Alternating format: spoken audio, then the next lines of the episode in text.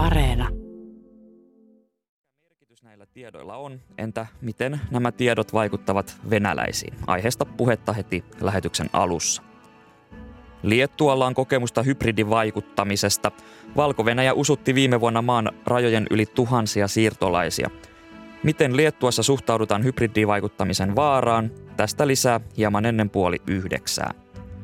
Kreikan ja Turkin väliset suhteet ovat erittäin huonossa kunnossa. Mistä tämä johtuu, sitä selvitämme noin 25 vaille 9. Koronaepidemia on ollut ankara tapahtuma-alalle. Nyt näyttää siltä, että kesällä yleisötapahtumia kyetään järjestämään, mutta miten valtio tukee tapahtuma-alan elpymistä? Vieraksemme saapuu tiede- ja kulttuuriministeri Petri Honkonen.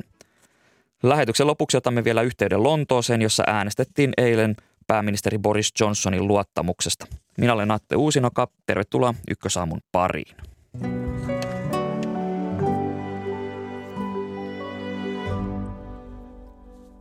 Eli nyt ykkösaamun aluksi puhetta Venäjästä ja tiedustelutiedon merkityksestä. Tervetuloa ykkösaamuun yliopiston opettaja Martti J. Kari Jyväskylän yliopistosta. No, kiitos, huomenta. Sekä etänä keskusteluun osallistuu Venäjän mediaan ja kansalaisyhteiskuntaan perehtynyt tutkija tohtori Veera Laine ulkopoliittisesta instituutista. Hyvää huomenta myös sinulle. Huomenta. Ennen kuin mennään Venäjälle, niin tartutaan parin tuoreeseen kommenttiin Yhdysvalloista. Nimittäin Yhdysvalloista kantautui tuore uutinen siitä, miten maan presidentti Joe Biden antoi luvan ennen tämän hyökkäyssodan alkua julkista salatuksi määrättyä Venäjään liittyvää tiedustelutietoa, eli niin sanottu punainen top secret leima. Se kumitettiin pois ja tämä päätös siis perustui siihen, että Yhdysvaltain kumppanimaat suhtautuivat Yhdysvaltain Venäjän kohdistuviin varoituksiin epäileväis, epäileväisesti, niin Martti J. Kari, mistä tämä uutinen sinusta kertoo? No Yhdysvalloillahan on pitkä perinne tiedustelutiedon käytöstä ulkopolitiikan osana. Eli tänne herra kuin Sherman Kent 1950-luvulla kirjoitti sellaisen äh, kirjan missä nimenomaan kerrottiin, että miten tiedustelu pystyy tukemaan Yhdysvaltojen ulkopolitiikkaa. Siitä lähtien, lähtien niin tämä tiedustelu on ollut niin kuin elimellinen osa Yhdysvaltojen ulkopolitiikkaa ja sillä on vaikutettu, sillä on vaikutettu vastustajaan, sillä on vaikutettu liittolaisiin, sillä on vaikutettu omaan, omaan päätöksentekoprosesseihin ja niin edelleen. Tämän tiedustelutiedon julkaiseminen silloin ennen Ukrainan sotaa, sillä saattoi olla monta tarkoitusta. Ensinnäkin sillä oli tarkoitus herättää vähän Ukrainaa, vaikka se tieto varmaan meni Ukrainalle myöskin salaisia kanavia pitkin. Sillä oli tarkoitus kertoa Venäjälle, että me muuten tiedetään, että tämä jotte hyökätä. Koitettiin niin kuin ikään kuin taltuttaa sitä Venäjän hyökkäystä ja koitettiin myöskin suurta yleisöä valmistella siihen, että sota saattaa olla tulossa. Joe Biden kommentoi Yhdysvaltain kansallisen tiedustelupalvelujohtajan Avril Hainsin kommentteihin vedoten, että teidän on jaettava tietoa niin paljon kuin mahdollista ja varmistettava, että ihmiset näkevät saman kuin kuin te. Ja tässä juuri ennen tätä hyökkäyssotaa ihmeteltiin sitä, että miksi Yhdysvallat julkaisevat näin paljon tätä tiedustelutietoa, niin kuinka poikkeuksellista se on, että näin paljon annettiin tätä tietoa julki? No ei se oikeastaan poikkeuksellista, ajatellaan Kuuban kriisiä. Kuuban kriisi aikana annettiin hyvin paljon tietoa ulos. Näytettiin satelli- ei satelliittikuvia, vaan tiedustelukoneiden ottamia kuvia ja niin edelleen. Irakin sotaan mentiin tosi väärennetyllä tiedustelutiedolla, mutta joka tapauksessa niin Yhdysvalloilla on ollut tapana esittää aika konkreettisiakin tiedustelutietoja omien tavoitteittensa saavuttamiseksi, omien väitteittensä tueksi ja niin edelleen. Ei se, tämä ei ole mitenkään poikkeuksellista. No yhdysvaltalaiselle Newsweek-lehdelle vuodettujen tietojen mukaan Venäjän presidentti Vladimir Putin on, on hoidettu huhtikuussa pitkälle edenneen syövän – vuoksi.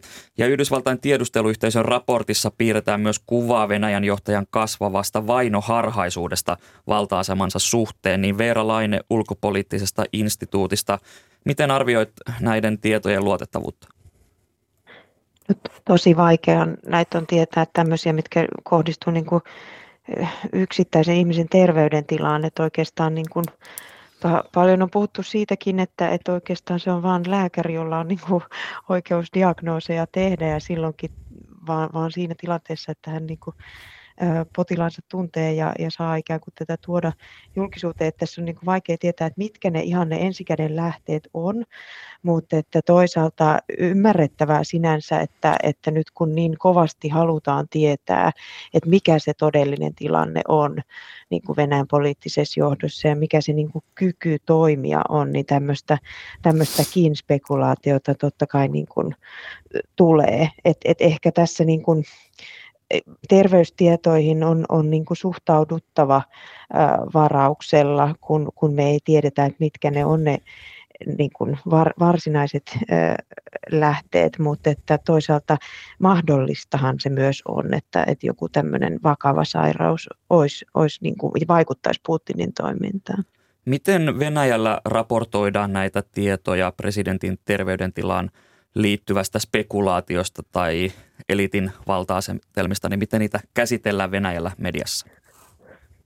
Venäjän mediassa niin kuin presidentin ö, yksityisasiat ja mukaan lukien tämä te- terveys on, on niin semmoisia, joita ei, ei perinteisesti ole tuotu julkisuuteen, vaan hän, hän saa niin kuin siltä osin kyllä olla, olla rauhassa. Eli, eli näitä spekulaatioita ei ole perinteisesti kyllä venäläinen media ei ole niihin tarttunut, mutta että nyt kun tätä on tässä viime aikoina ollut tätä niin kuin läntistä tiedustelutietoa, niin siihen on, on ikään kuin jouduttu vähän ottamaan kantaa. Ja, ja aiemminkin ö, presidentin tämä viestintäpäällikkö Peskov on, on jossain yhteyksissä niin kuin korostanut, että Putin on, on tota, terve ja nyt viimeksi sitten Sergei Lavrovkin pääsi sanomaan, että voitte ihan itse katsoa, miten, miten terve Putin on, kun hän esiintyy siellä ruuduillanne jatkuvasti.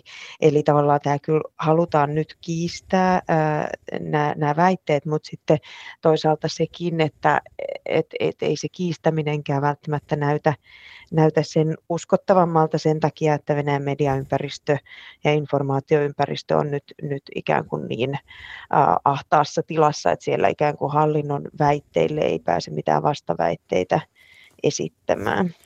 Kansainvälisessä mediassa on ollut paljon artikkeleita, jotka perustuvat tiedustelutietoon ja näissä artikkeleissa juuri puhutaan tästä Putinin terveydentilasta ja Venäjän sisäisestä tilanteesta on ollut hyvinkin villejä kommentteja, on puhuttu jopa vallankaappausyrityksistä ja, ja mahdollisista salam, salamurhistakin, niin, niin Martti J. Kari, mikä merkitys tällaisella, tällaisilla tiedonmurusilla on?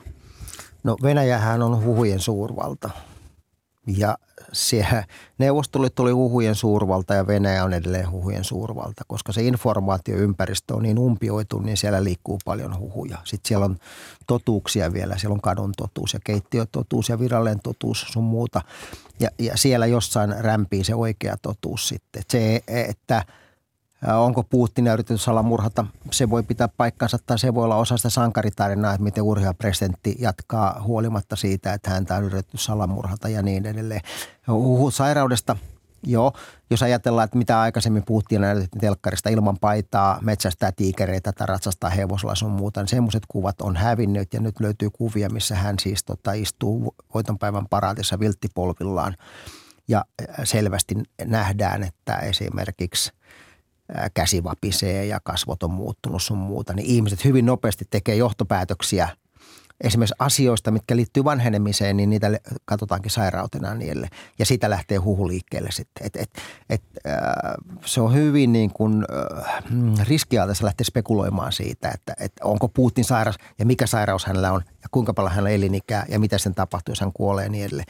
Et se on aika paljon niin kuin median – media täyttää sivujaan niillä Putin-kuvilla ja niillä arvioilla. Sanoit, että Venäjä on, on huhujen suurvalta, niin miten luotettavana sitä tietoa voidaan pitää, mitä Venäjältä sitten saadaan tiedustelutoiminnan kautta kaivettua? No se eh, totta kai, eh, siis länsihän pyrkii kaivamaan sieltä kaikkia tiedustelutietoa ja lännellä on hyvät menetelmät siihen, kyllä. Mutta se, että kuinka paljon sitä tiedustelutiedosta annetaan julkisuuteen, koska tiedustelun ongelmahan on se, että jos sä annat riittävän tarkkaa tai riittävän paljon informaatio ulos, niin silloin sä samalla paljastat lähteen, mikä tarkoittaa sitä, että se lähde kuivuu. Eli, eli sä koko ajan joudut tasapainoilleen sen, sen kanssa, että, että kuinka paljon sä kerrot julkisuuteen ja kuinka paljon sä pidät salassa. Koska jos sä kerrot julkisuuteen liikaa, se lähde paljon sattaa. Jos on henkilötiedustelun lähde, niin, niin se pystytään niin kuin hahmottamaan, että sen täytyy olla tämä tai tämä tai tämä henkilö ja niin edelleen. Eli todennäköisesti lännellä on paljon enemmän tietoa Putinin terveydentilasta, kun länteen annetaan ymmärtää tai lännessä niin kuin julkaistaan julkisuuteen. No Veera Laine ulkopoliittisesta instituutista. Mitä se kertoo tästä Venäjän valtaa pitävien yhtenäisyydestä, että, että näinkin paljon tätä tiedustelutietoa tietoa on, on julkistettu, eli, eli onko valtaa pitävät niin yhtenäisiä kuin voidaan kuvitella? No tässä on ehkä hyvä ajatella, että minkä ikään kuin, mistä kerroksesta puhutaan, eli se aivan niin kuin pienin ydinpiiri Putinin ympärillä on pysynyt melko yhtenäisenä, vaikka sielläkin ihan varmasti niin kuin jännitteet kasvaa ja siitä keskinäisestä dynamiikasta. Meillä on hyvin vähän luotettavaa tietoa, mutta että tietysti niin kuin siitä sitten tavallaan lähtee ne semmoiset niin kasvavat ulkonevat kehät, joissa, joissa hyvinkin voi olla ihmisiä, jotka, jotka sitten tota, pystyy jotain tietoja ulkopuolelle antamaan, mutta että tämä hyökkäyssodan alkaminen ja se, miten se on jatkunut, niin on kyllä osoittanut sen, että se Putinin luotetuin ydinpiiri on, on kovin pieni, eli ihan muutamia ihmisiä, ja toistaiseksi ainakin on näyttänyt, että, että sillä pysyy ikään kuin langat käsissä, mutta että kyllähän nämä paineet, paineet kasvaa, mitä pitemmälle tämä niin kuin, tilanne jatkuu ja, ja sota, sota etenee ja ikään kuin vaikeudet kasautuu. Tämä yhdysvaltalainen Newsweek siis julkaisi eilen yhdysvaltalaisen tiedustelutiedon pohjalta artikkeli, jonka mukaan Venäjän presidentti Putinilla olisi hoidettu pitkälle, tai häntä olisi hoidettu pitkälle levinneen syövän vuoksi. Ja näitä spekulaatioita, niitä on esitetty liki koko hyökkäyssodan ajan, niin, niin Martti J. Kari Jyväskylän yliopistosta tässä voisi kysyä, että mitä sitten, mitä, mitä, mikä merkitys sillä on, että, että tällä asialla spekuloidaan näin paljon? Niin, siinä voi olla se, että sillä se informaatio pyritään toimittamaan sinne venäläisen informaatioumpion sisään. Eli pyritään saamaan se informaatio sinne venäläisille ja pyritään ikään kuin informaatio vaikuttamaan siihen venäläiseen yhteiskuntaan, venäläiseen ihmiseen, mikä on äärimmäisen haastavaa, koska venäläisethän ovat umpioineet sen informaatioympäristönsä aika tarkkaan, että sinne – Sinne on todella vaikeaa saada informaatio. Vaikka nuoriso käyttää VPN ja pyrkii hakemaan tietoa lännestä muuta. Ja niin kuin mä sanoin Venäjän huhujen suurvalta, että jos sinne sisälle saadaan joku tieto, niin sehän lähtee leviämään sitten kyllä huhuna ja jolla pyritään nimenomaan vaikuttamaan siihen venäläisiin. Mutta sitten täytyy miettiä, että mitä sitten, mitä sitten jos tota, venäläiset saavat tietää, että heidän presidenttinsä on sairas. Sairaus kuuluu ihmisen elämään ja kyllähän se, se, se pajaristo, joka siinä Putinin ympärillä on, niin kyllähän ne on varmistanut sen tilanteen, että jos ja kun Putin poistuu tai kuolee, niin miten se valta jaetaan, kuka sen ottaa sun muuta. Et ei kannata niin kuin odottaa, että jotain niin kuin positiivista siellä tapahtuisi, vaikka Putin kaatuiskin.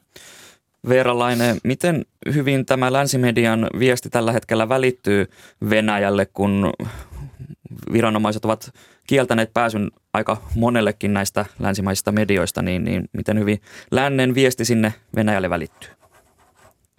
Käytännössä Venäjällä ei ole semmoista niin kuin riippumatonta mediaa oikeastaan enää lainkaan, joka pystyisi kirjoittamaan tai kommentoimaan näitä, näitä tota, asioita ikään kuin ilman tai siitä hallinnon kontrollista vapaana, mutta niin kuin Martti tässä totesi, niin kyllä venäläisillä on ikään kuin teknisesti valmius päästä kiertämään näitä, näitä sulkuja ja, ja niin kuin semmoisen tiedon äärelle, mitä he vaan niin kuin haluaisi päästä, päästä lukemaan ja kuluttamaan. Eli sinänsä se ei ole niin kuin, että kyllä joo, hallinto on, on niin kuin luonut semmoisen, informaatioympäristön, johon, johon ei pysty tuomaan ikään kuin hallinnon viestejä haastavia viestejä, mutta sitten toisaalta yksittäisillä kansalaisilla, jos he, heillä on halu, niin heillä, heillä useimmiten on myös kyky niin kuin tätä teknisesti kiertää, mutta totta kai se vaikuttaa, että tässä ei olla niin kuin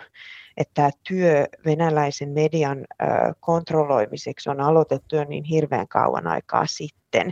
Että et kyllä se, sillä on niin kuin iso merkitys, miten sitä luottamusta mediaan ja mediaan ylipäätään on, on onnistuttu murentamaan.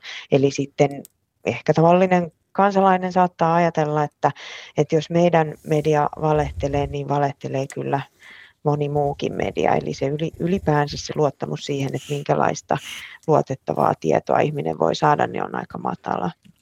Otetaan tähän loppuun vielä pari Venäjän liittyvää yleisempää kysyvystä. Ranskan presidentti Emmanuel Macron kommentoi aiemmin tällä viikolla, että Venäjän nöyryyttämistä tulisi välttää ja tämä kommentti sai paljon kohua aikaan ja esimerkiksi suomalaispoliitikot antoivat aika laajalti Macronin puheille tyrmäyksen, niin pelätäänkö tässä historiaa ja Versain rauhaa vai mistä nämä kommentit kertovat Martti Ikari?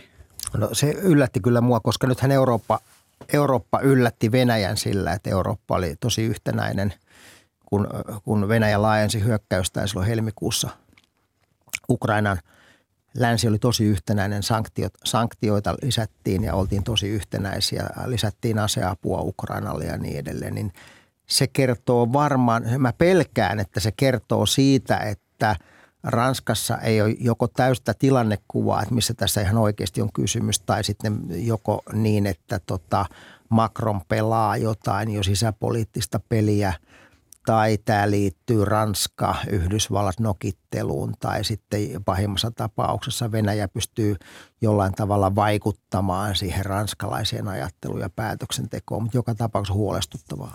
Entä Veera Laine vielä lyhyesti, mitä Macronin puheet herättävät sinussa?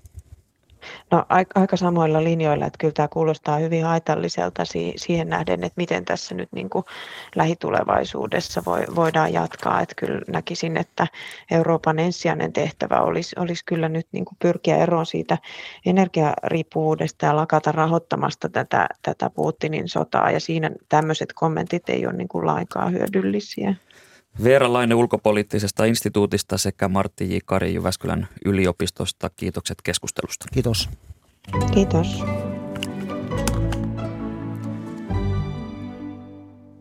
Baltian eteläisimmällä maalla Liettualla on kokemusta rajan yli tapahtuvasta hybridiin vaikuttamisesta. Valko-Venäjän epäillään toimittaneen viime vuonna rajan yli Liettuan ja Puolan tuhansia siirtolaisia EUn puolelle. Ja studion on saapunut ulkomaan toimittajamme Erja Tuomaalla. Hyvää huomenta. Huomenta. Palasi eilen illalla Liettuasta pääkaupunki Vilnasta ja jututit siellä paikallisia, niin kuunnellaan alkuun heidän ajatuksiaan tästä hybridivaikuttamisesta.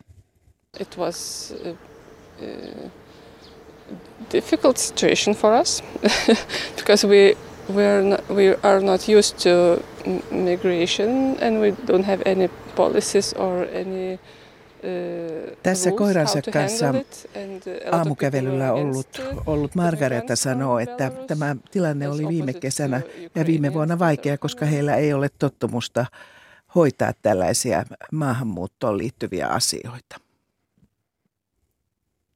Uh, I think it's a good thing that they are joining.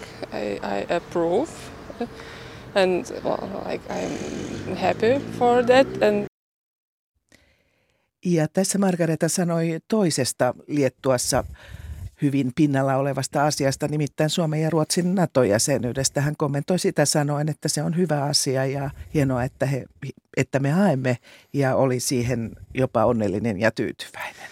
Siinä kilpistyi jollain lailla se, mitä, mitä siellä Liettuassa ajatellaan. Monet ihmiset sanoivat aivan samoja sanoja.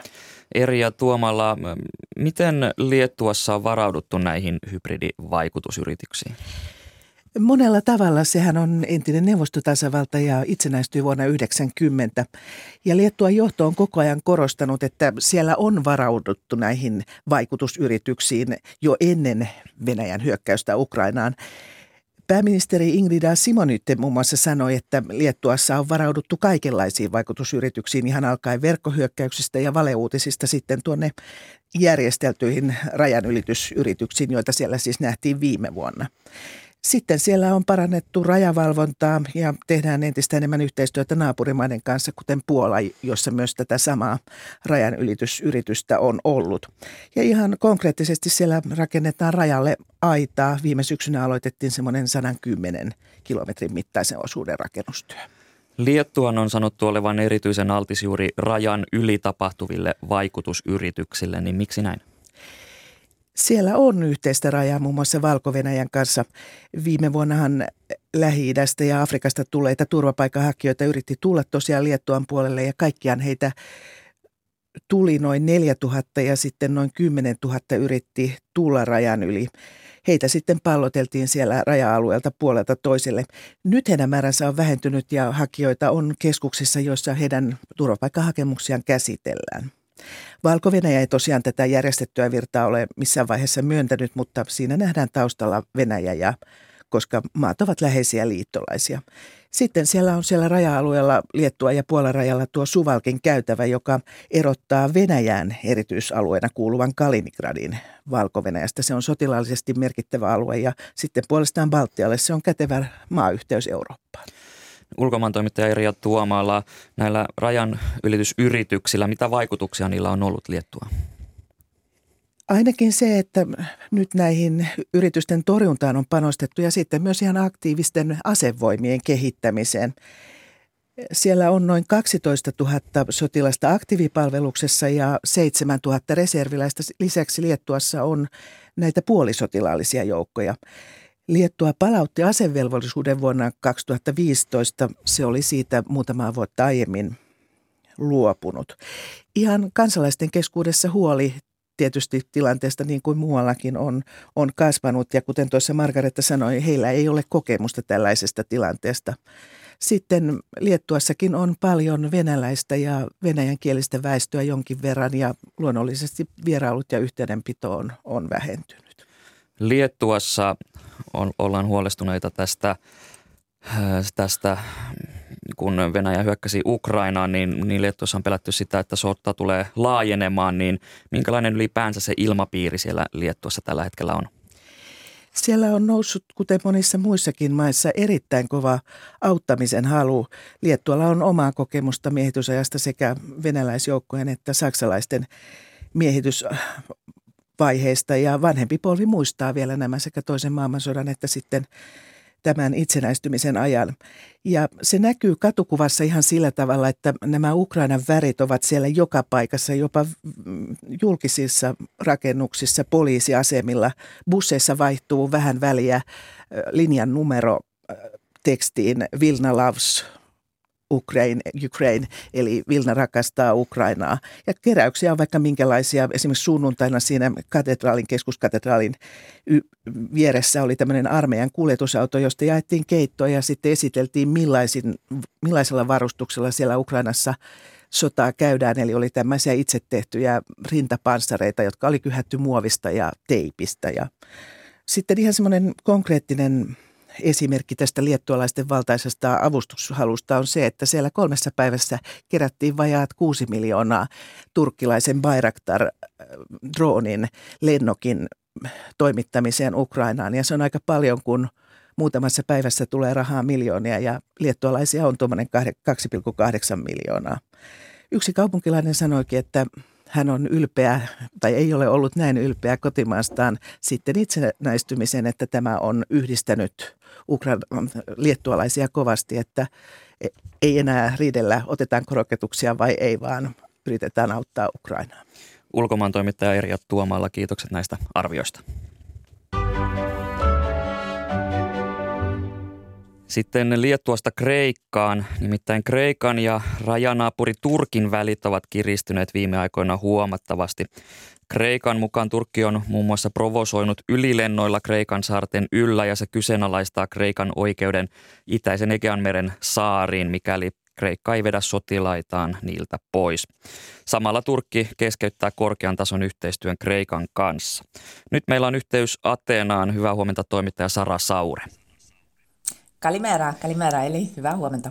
Tulivatko nämä Turkin viimeaikaiset toimet yllätyksenä Kreikalle? Niin, siinä missä vielä maaliskuussa näytti, että Turkin Erdogan ja Kreikan pääministeri Mitsotakis voisivat jotenkin lähentyä Ukrainan sodan myötä, niin tilanne alkoikin vain eskaloitua eh, näiden Turkin hävittäjien ylilentojen vuoksi niin Kreikan asuttujen saarten yllä kuin Naton tukikohdan lähellä Koillis-Kreikassa. Ja tämä tuli yllätyksenä. Ja Kreikan mukaan se, että Turkki on alkanut yhä aggressiivisemmin tuoda esiin tuota vanhaa väitettään vaatimustaan siitä, että itäisen Egeameren saaret on demilitarisoitava, koska niillä ei saisi olla Kreikan sotilaita kansainvälisten sopimusten nojalla. Ja niin kauan kuin sotilaita siellä on, niin Turkki voi alkaa kyseenalaistaa Kreikan suvereniteetin eh, näihin saariin. Niin tämä on Kreikan mukaan nyt erittäin huolestuttavaa, sillä tässä ei puhuta mistään kallioluodoista, joita Turkki kyseenalaistaisi, vaan siellä on isojakin ja suomalaisillekin tuttuja saaria, kuten Roodos, Kos ja Saamos. Turkin presidentti Recep Tayyip Erdogan ilmoitti äskettäin, no jopa rajustikin, että Kreikan pääministeri Kyriakis Mitsotakisia ei olisi enää edes olemassa. Niin miten siellä Kreikassa on kommentoitu näitä Erdoganin aika rajujakin väitteitä? Monet uskovat, että Erdogan sahaa nyt oksaa, jolla istuu, sillä provosointi loitontaa Turkkia ei vain Kreikasta, vaan muistakin länsimaista. Ja tämä Erdoganin isämaallinen uhittelu, niin tämähän tähtää tietenkin nyt turkkilaisille äänestäjille Turkin ensi vuoden vaalien lähestyessä, mutta sitten Kreikan ulkoministeri on sanonut sitäkin, että Turkki oli varmasti kuvitellut, että Välittäjänä toimiminen Ukrainan sodan osapuolten välillä nostaisi nopeasti sen statusta ja länsimaat antaisivat siinä samalla ikään kuin anteeksi kaikki menneet Turkin kanssa. Ja näin ei sitten käynytkään. Ja tähän päälle vielä Turkin olettamus, että Yhdysvallat ei pitäisi yhteistyötään Kreikan kanssa niin kovin merkittävänä, ja tässäkin on nyt osoittautunut päinvastoin. Eli amerikkalaisten läsnäolo täällä Kreikan tukikohdissa on voimistunut, ja suhteet ovat muutenkin kukoistuksessa. Ja tämä paljastui Erdoganille nyt Mitsotakisin toukokuisen Yhdysvaltain vierailun jälkeen, koska tuolla vierailulla Erdogan nyt väittää, että Mitsotakis olisi sabotoinut Turkin F-16 hävittäjäkauppaa. Ja vielä se, että Mitsotakis ilmoitti Kreikan käynnistävän nyt F-35 hävittäjäkaupat ja sehän on ohjelma, josta Turkki on itse poistettu. Toimittaja Sara Saure, Kreikka tukee Suomen NATO-jäsenyyttä, mutta miten siellä on suhtauduttu tähän Turkin vitkutteluun Suomen jäsenyyden hyväksymisessä? Sympatiaa riittää suomalaisille, näin voisi sanoa. Kreikkalaisten mukaan kärjistäen ehkä voisi sanoa, että Suomi ja Kreikka ovat vähän kuin kohtalotovereita, kun Suomikin on saanut nyt tästä painostuspolitiikasta tutaa. Kreikassa on itse asiassa yleisessä käytössä sellainen verbi kuin pasarevo, ja se tulee tietenkin tuosta basaarisanasta ja viittaa tähän itämaiseen kaupankäyntiin. Ja tätä verbiä olen nyt kuullut täällä viime aikoina hyvinkin paljon kreikkalaisten huulilla, kun on puhuttu Turkin vitkuttelusta Suomen kanssa. Tähän loppuun vielä lyhyesti. Uskooko Kreikka, että turkkisuhteet voivat yhä kärjistyä? Kyllä, kyllä. Niin sanottua kuumaa kesää maiden suhteissa pidetään mahdollisena ja tuollainen elettiin viimeksi vasta kaksi vuotta sitten. Ja Turkilla on itse asiassa paljonkin keinoja, joita se voi käyttää provosoidakseen. Esimerkiksi se voi kiihdyttää entisestään tätä kreikkalaissaarten demilitarisointivaatimusta. Sitten se voi painostaa myös siirtolaiskysymyksellä, eli päästää yhä enemmän ihmisiä rajojensa läpi. Jo nyt Turkki ilmoitti lähettävänsä merentutkimusaluksensa Kreikan mukaan sille kuuluvien saarten väliselle alueelle. Ja Turkki voisi myös lähettää öljynporausaluksen Kyproksen talousvyöhykkeelle, kuten on aiemminkin tehty, tehnyt.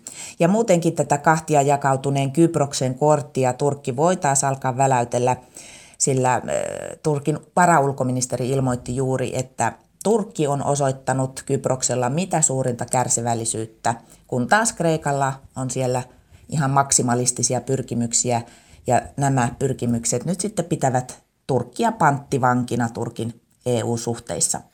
Kiitos toimittaja Sara Sauri sinne Ateenaan.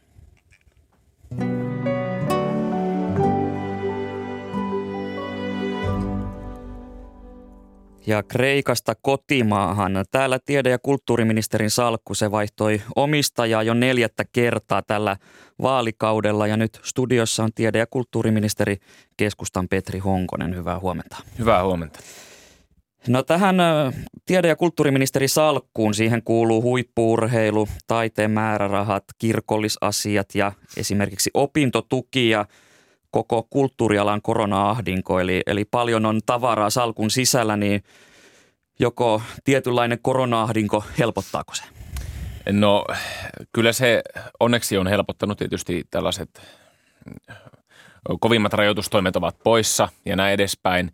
Mutta kyllä se tuolla kulttuurialalla näkyy, näkyy myös urheilu, mitä tulee urheilutapahtumia urheilualaan, niin ihmiset eivät ole vielä löytäneet takaisin näihin tapahtumiin. Ihmiset eivät osta lippuja, eivät jotenkin ehkä uskalla tai onko sitten unohtunut se tapa käydä näissä tapahtumissa. Ja se tietenkin näkyy siellä, että monet pienet tapahtumat eivät pääse jaloilleen ja kyllä se kulttuurialan elpyminen on, on niin vasta käynnistymässä?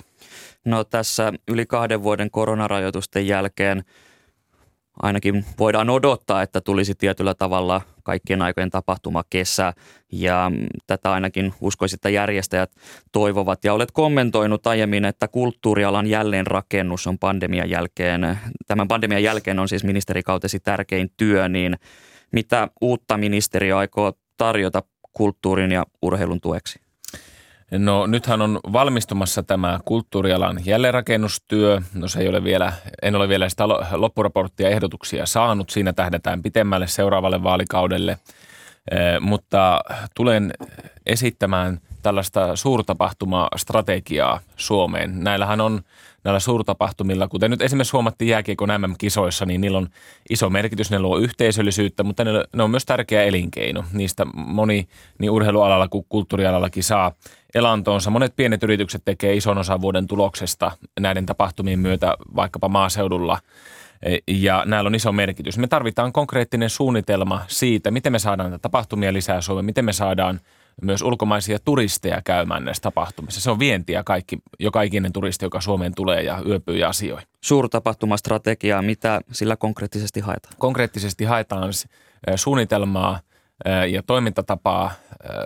Työryhmä, siihen nimitetään työryhmä, alan ammattilaisia tätä valmistelemaan. Odotan, että sieltä tulee konkreettisia ehdotuksia siihen, että miten saamme lisää näitä tapahtumia Suomeen, isoja tapahtumia ja, ja myös, myös sitten vähän pienempiäkin. Odotan sitä konkreettisia ehdotuksia ja suunnitelmaa. Nythän korona-aikana nähtiin muun muassa se, että nämä tapahtumat, kun ne, ne tietysti peru, joutuivat per, peruntumaan ja ne peruttiin, niin tällaista hallinnonalojen välistä yhteistyötä tarvitaan tässä, tässä kovasti, koska ei oikein löytynyt sellaista vastuuhenkilöä aina sitten näille yrityksille, jotka, jotka sitä neuvoa olisivat tarvinneet. Mitä tapahtumia tavoitellaan?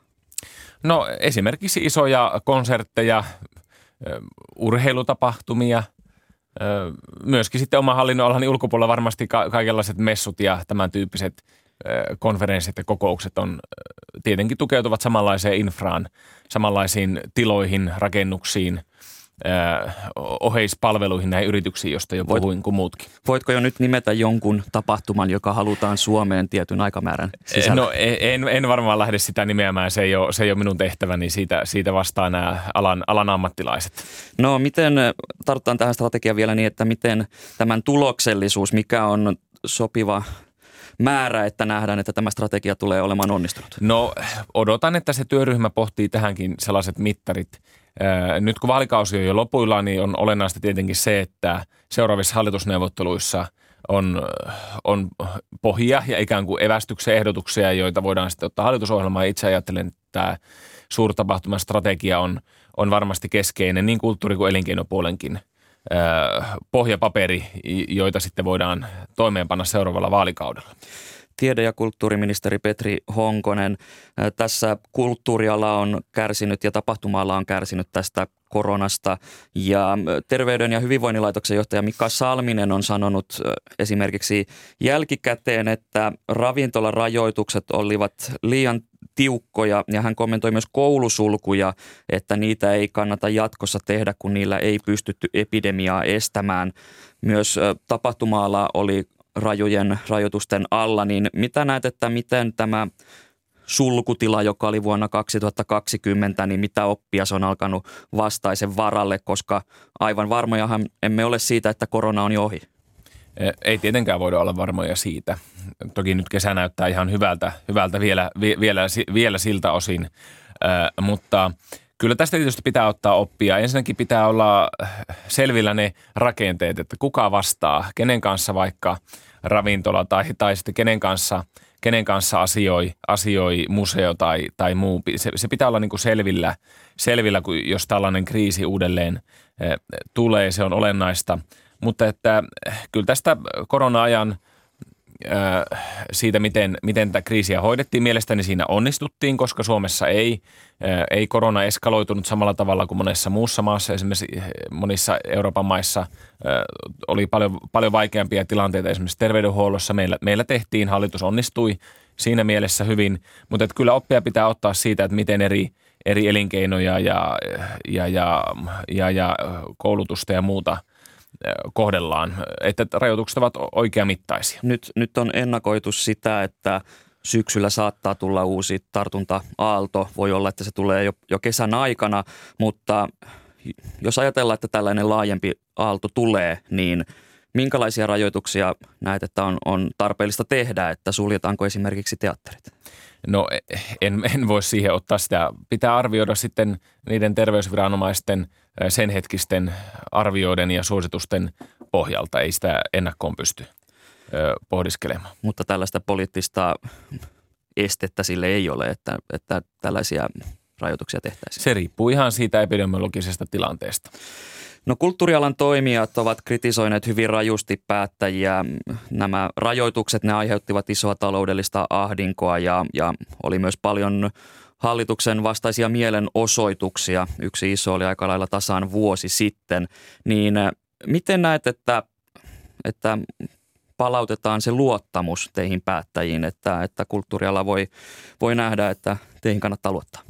No ennen kaikkea mä oon nyt koittanut, kaikkialla missä on käynyt, on koittanut ihmisiä kannustaa, että menkää tapahtumia, ostakaa lippuja, menkää konsertteihin, museoihin, näyttelyihin ynnä muihin. Se on nyt niin tärkeää, että poliittiselta puolelta tulee nyt selkeä viesti siihen, että, että, että kulttuuriala tapahtumalla tarvitsee apua ja sitä ihmisten tukea ihan käyttäjien kautta. Se on tietenkin ykkösasia ja sitä siellä eniten odotetaan, mutta uskon, uskon siihen, että rakentavalla yhteistyöllä – se luottamus, luottamus palautuu. Ymmärrän, ymmärrän todella hyvin sen turhautumisen ja pahan olon, mikä siellä oli ja oma elanto oli yhtäkkiä menetetty. Totta kai se aiheuttaa voimakkaita tunteita ja, ja jopa, jopa, jopa sitten tällaista katkeruutta.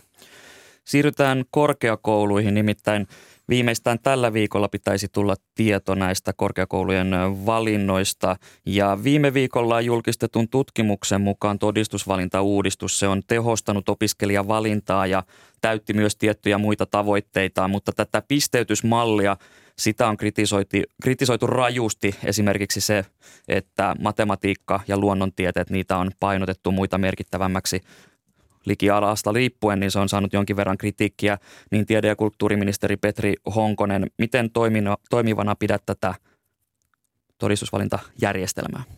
No joo, totta kai tässä nyt, en, tämä oli, pitää muistaa, että tämä oli nyt ensimmäinen tutkimus, jossa tätä, näitä viime vuosien aika merkittäviä uudistuksia korkeakouluopiskelijavalintoihin tehtiin. Tämä oli ensimmäinen tutkimus, jossa tämä nyt analysoitiin ja sitä tarvitaan lisää. Et, e, on totta, että se tehostui, mutta toki tutkimuksessa myös näkyy se, että esimerkiksi ensimmäisen vuoden, kun mennään sinne tutkinto-ohjelmaan sisään, niin näkyy myös se, että sitten haetaan sen ensimmäisen vuoden jälkeen niin toiseen ohjelmaan. Eli toisin sanoen ei ole menty sinne, minne on oikeasti haluttu. E, ja kyllä tässä niin kuin tätä hienosäädön paikkaa on, on, on monella tapaa. Iso asia on se, mikä tuli esille, tämä luonnontieteiden ja pitkän matematiikan painotus. Sitä tarvitaan tietyillä aloilla, tietyillä aloilla se ei ole mielestäni perusteltu. Tässä tarvitaan kehittämistä ja analyysiä siitä, että mikä olisi parempi, parempi malli tulevaisuudessa. Ja vaikka nämä lukioasiat ei omaan salkkuni kuulukaan, ne kuuluvat kollegalle Li Anderssonille, niin kyllä mä kannan huolta tästä lukio-opintojen kuormittavuudesta – ja myös siitä, että 15- tai 16-vuotias joutuisi jo tekemään sellaisia valintoja, että hänen pitäisi jo tietää, että mihinkä hän lukion jälkeen tai ammattioppilaitoksen jälkeen sitten pyrkii, niin en, en pidä sitä hyvänä tilanteena. No minkälaisia muutoksia kaipaat? Kaipaan, kaipaan muutoksia, jossa sellaisia muutoksia, ensinnäkin haluan ensiksi korostaa sitä, että jos tehdään, jos aina poliitikot tekee nopeita muutoksia opiskelijavalintoihin, niin silloin se kärsijä on se nuori, joka tekee niitä elämässä isoimpia valintoja. E, eli siksi ei pidä hätiköidä tässä asiassa. Tässä pitää olla malttia, koska ne nopeat muutokset aina aiheuttaa sitten niitä väliinputoajia.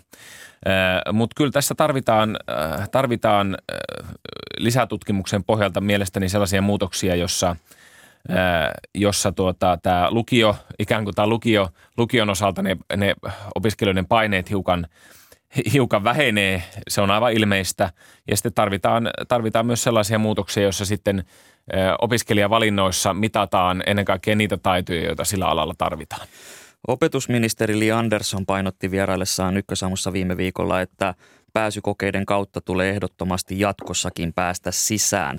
Niin miten näet Petri Honkonen tämän jaon todistusvalinnan ja pääsykokeiden välillä, että onko se nyt sopiva?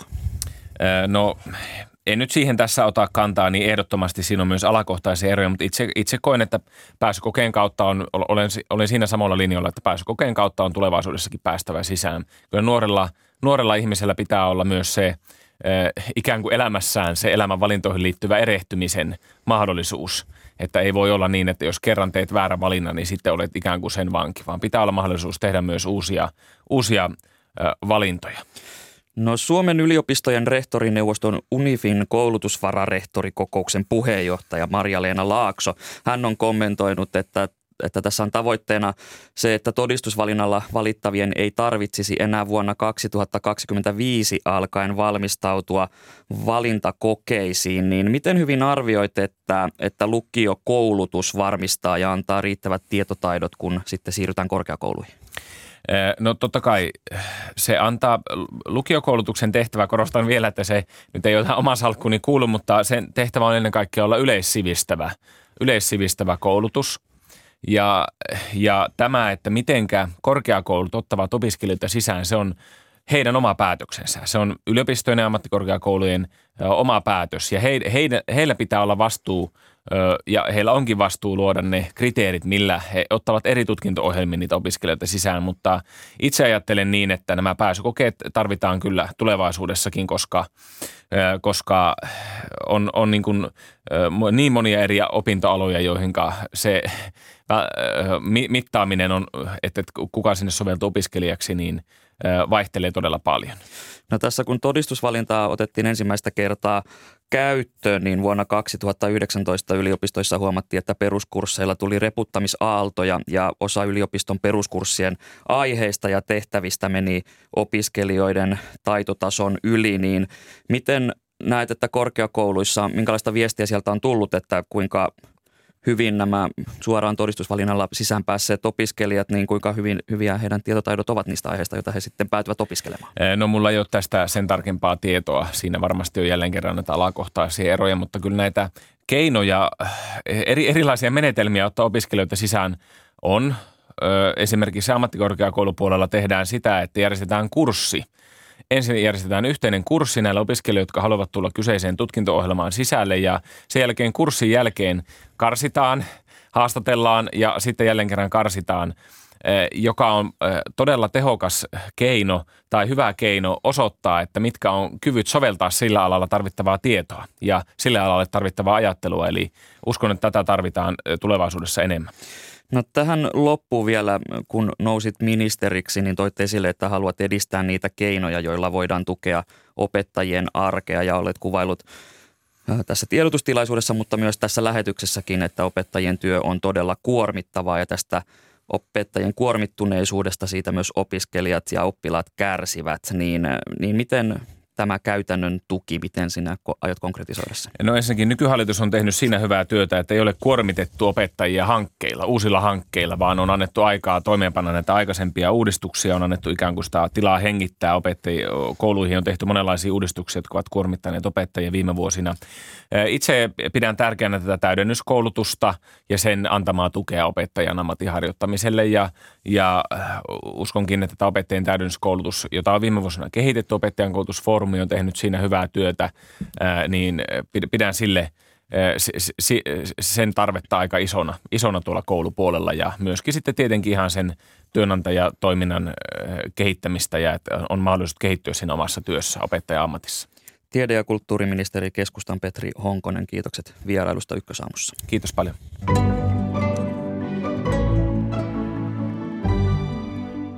Sitten lopuksi Lontooseen. Britanniassa konservatiivipuolue äänesti illalla Suomen aikaa pääministeri Boris Johnsonin luottamuksesta ja tämä äänestys päättyi lukuihin 211-148, eli tämä tarkoittaa sitä, että Johnson saa jatkaa tehtävässä. Puhelimessa on nyt toimittaja Auli Valpola. Hyvää huomenta Lontooseen. Hyvää huomenta.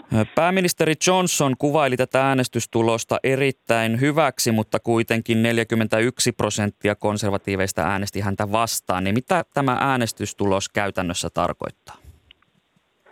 Boris Johnson voitti tuon kamppailun, mutta kyllähän siinä haavoittui pahoin. Hän jatkaa konservatiivisen puolueen johtajana pääministerinä – mutta kuten sanoit, hänen omilla kansanedustajillaan suurella joukolla ei ole luottamusta häntä kohtaan. Tätä asiaa on täällä puitu jo laajasti aamun lehtien etusivuilla.